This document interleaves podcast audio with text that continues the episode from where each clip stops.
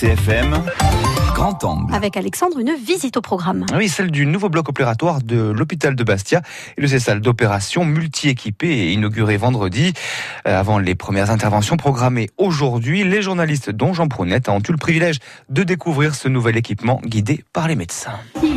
Dans le couloir central du bloc opératoire avec cinq salles opératoires. La première que vous voyez au fond, c'est la salle de neurochirurgie. La deuxième salle, ça sera l'orthopédie. Celle du fond, ça sera une salle spécifique pour la chirurgie vasculaire et thoracique. Et les deux autres salles, euh, des salles de chirurgie générale. Bien que voilée par son masque, sa casaque, son pantalon, sa charlotte et même ses surchaussures de rigueur dans tout bloc opératoire, la fierté de nous guider dans ces nouveaux locaux transparaissait dans la voix du docteur Marie-Madeleine Agostine. Et plus encore, lorsque cet anesthésiste nous ouvre les portes de sa salle de réveil. De réveil euh, ouverte sur la mer avec euh, deux grandes baies vitrées. Vous avez 12 postes avec euh, des respirateurs, des scopes que vous voyez accrochés là. L'ancienne, il y avait 6 postes équipés. Nous, on est passé à 12. hein. Espace, luminosité, mais surtout totale conformité avec les dernières normes européennes en matière d'hygiène et de sécurité. Point primordial, insiste le docteur Joseph Luciardi, responsable de ce bloc opératoire. L'essentiel, c'est la présence de flux laminaires, heures. Qui est le garant pour mieux lutter contre les infections nosocomiales et surtout qui permet une chirurgie prothétique, euh, qu'elle soit osseuse, vasculaire, paroi abdominale ou la chirurgie des prothèses mammaires, euh, dans des conditions optimum. Ces travaux de grande envergure contribuent donc à améliorer les conditions de prise en charge des patients avec ces normes, mais aussi des équipements de dernière génération comme ce scanner opératoire de neuronavigation qui emballe le docteur Luciardi. La neuronavigation, ça permet de faire une chirurgie personnalisée. Les patients peuvent avoir la même opération,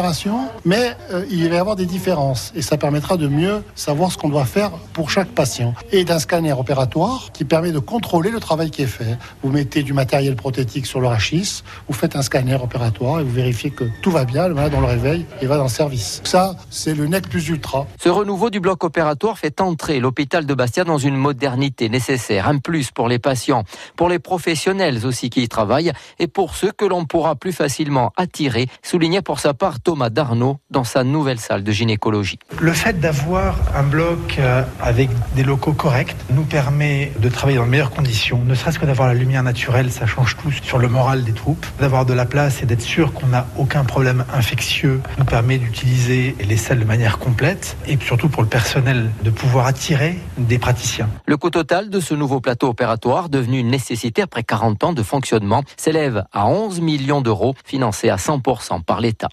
Bye.